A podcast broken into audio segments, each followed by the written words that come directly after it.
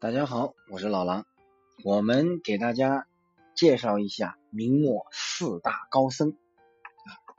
元代特别崇拜喇嘛教，汉地的显教在元代相对也沉寂不振。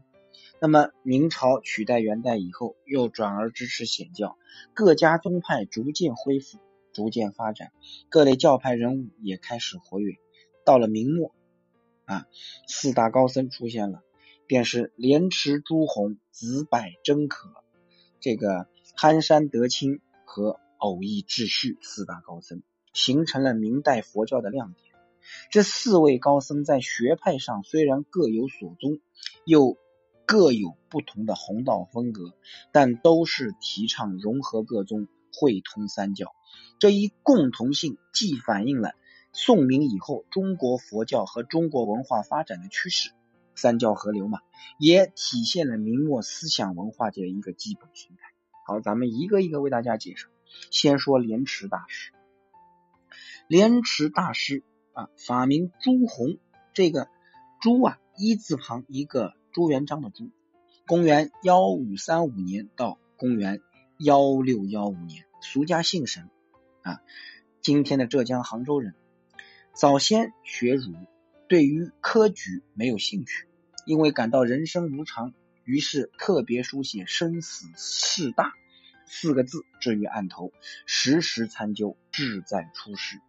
27岁的时候，莲池大师丧父，31岁丧母，生下一个儿子结果呢又早年就夭折了。于是莲池大师于32岁时毅然出家，因为悉心于净土中，别号莲池，世称莲池大师。关于莲池大师的法号还有这么一段小小的野史。就大师实实在在论资排辈是在特殊的书字辈也就是说他应该法名叫疏洪。为什么后来会改成把这个特殊的疏改成了这个朱字呢？因为当时在明洪武帝时期，有一位高僧洪武帝召见他，甚为优待，特别给他赐了御酒御盏御酒不是御酒，是御盏，然后呢赐给他牛奶令他服用然后呢这位高僧就写了一首诗来感恩洪武皇帝，其中有一句话叫一盏琼浆来疏玉，九重恩德自上方这本来是拍马屁的话，结果呢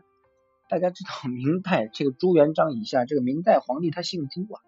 特殊的殊分开来是歹徒的歹加上一个猪八戒的猪加上一个朱元璋的朱，对不对？那这个特殊的殊，洪武皇帝呢这个人也多心，听上去文字狱嘛也特别厉害，歹猪你这不是在骂我吗？于是就把这高僧给斩了。等到他杀了这个高僧以后，他就醒悟过来，这高僧其实是在夸我，不是在骂我，但是后悔已经来不及了。当然了，从佛家来讲，这是这个高僧宿世的造了这个杀业，到了这一世他被砍头也是有因果在，业力现前不能自主但是杀业之所以难消到如此，所以不戒是不对的。于是莲池大师而且自古以来所有杀盗淫妄酒所有的大戒中间，皆以杀戒为居首是第一戒。因为莲池大师知道以此之故，于是去歹字加一字而用朱字，所以疏洪法名改成了朱洪许多世人是不知道的，咱们在这儿给大家唠一唠这么个嗑那么莲池大师出家之后也就是我们朱洪大师出家之后，云游四方，遍参善事，在五台山以至诚心感动，据说在五台山感动了文殊菩萨放光。到了京师，又得到华严宗辩融跟禅宗孝严两位我们佛门大德的指点。到了越地，又先后参加了5次禅期于隆庆5年，也就是公元1571年回到杭州，乞食到不能叫乞食，叫化缘，到樊村的时候，见到云溪山水幽静，于是就在那里结茅安居，常住了下来。所以此后大家也称莲池大师为云栖大师。莲池大师最初在云栖山，只是以避微坐，很少与外人接触。但是这并非是死心枯坐，唯求无事。相传当年旱灾，村民特地请莲池大师祈雨。莲池大师笑着说：“我只知道念佛，没有其他神奇之术。”但是在村民一再恳求之下，莲池大师手敲木鱼，循着田头念佛行走。说来也奇怪，雨水也就随着莲池大师一路行走相随而至，雨量也恰到好处。如此这般，看似充满了神奇色彩，却透露出了莲池大师在济世利生方面所做的努力以及收到的效果。那么当地百姓也因此确认他是一位得道高僧，大家齐心协力为他建立了禅堂、法堂，不久就形成了著名的大丛林。针对当时教纲不正、戒律废弛、道心退失等这个现象，咱们叫到明末开始，佛法已经进入末法时代，正法时代过了，相法时代过了。那么莲池大师重建佛教丛林，力图挽回佛门风气。丛林以精严律制为第一行，戒杀生、从放生，这个提倡念佛，以净土法门，以西方极乐世界为指挥，并针对那些妄谈禅机、空谈见性刊物的陋习，主张读经研教，广运六度，真知实修，实实在在，把这个修行落到实处，不要一天到晚挂在嘴边来讲些虚的。那么经过莲池大师这一系列的努力，云栖山丛林成为当时最具感召力的道场，十方道场无不稽首归心。莲池大师的佛教思想极其丰富，他对于教、禅、律、净都有过十分透彻的、精辟的论述，对于儒佛的关系，儒教与佛教的关系也有独到的见解。他认为戒律是学佛的基础，是佛教的根本，依戒持律能够摄心守己，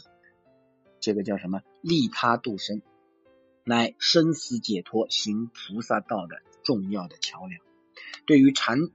他主张要真参实悟，真修实干。参禅贵在起疑，小疑小悟，大疑大悟，不疑不悟。只有起究追审，才能够有所得。同时他十分注重经教的价值，指出离教而参是邪因，离教而悟是邪解。参禅悟道必须以教印证，要求学佛者必以三藏十二部为楷模，历戒空疏，历戒虚淡，以免误入狂禅的歧途。在儒家与佛家的关系上面，莲池大师既承认两家的门庭设施、教化运行各有不同，认为不必强而合之，同时又反对历来所持的那种所谓的儒者非佛，佛者复非儒，就儒家是儒家，儒家的人一定不是佛家，佛家的人也一定不是这个儒家，习而二之的态度，莲池大师是反对的。他提出儒与佛不相并而相资，不当两相非，而当交相赞。他认为儒家与佛家互相之间不应该是诟病，而是互相之间应该是怎么说，大家一起共同进步，共同提高，不应该是两者之间互相的去指责对方，而应该是互相的去给对方点赞。主张调和通融儒教与佛教，更加提倡儒释道三教合一。莲池大师一生所竭力弘扬的就是以持名为中心的净土念佛法门。莲池大师认为禅净一致，念佛不但不妨碍参禅，而且净土也是各宗同归。他平时劝人一心念佛，自己更加是切实用功以作表率。他还根据不同生活方式的人设计出不同的功课，嫉贤之人每日念佛千声万声，盲贤相见者可忙时治事，闲时念佛；急忙之人，则是可以忙里偷闲，每日晨起十念，或间隙念几声，也有功德啊！这可以说是非常变通啊，非常自由自在啊，非常得大自在。那么同时，莲池大师还区分了三种不同的念佛方法的优劣和特点。他指出，默念容易使人昏沉，高声念又费力。以绵绵密密身在唇齿之间的金刚持念佛最见功效，但对于初学者来说，念佛的时候容易昏沉，则不妨高声念；如果感到费力的时候，则不妨默持，三者可以交替配合啊。至于莲池大师对于净土宗现有理论的贡献，又有这个持名念佛方法上的发明跟创造，再加上他大力提倡对当时乃至后世净土法门的流传以及其的影响和这个意义都是非常深远跟广大的，因此后人特尊莲池大师，也就是我们的朱洪大师为净宗第八代祖师啊。莲池大师的著作非常多，被他们弟子收录在《云溪法会》一书中，他在当时享有盛名，许多文人学士都曾经向他亲近受益，弟子数千之人，僧俗都有，可以说成就非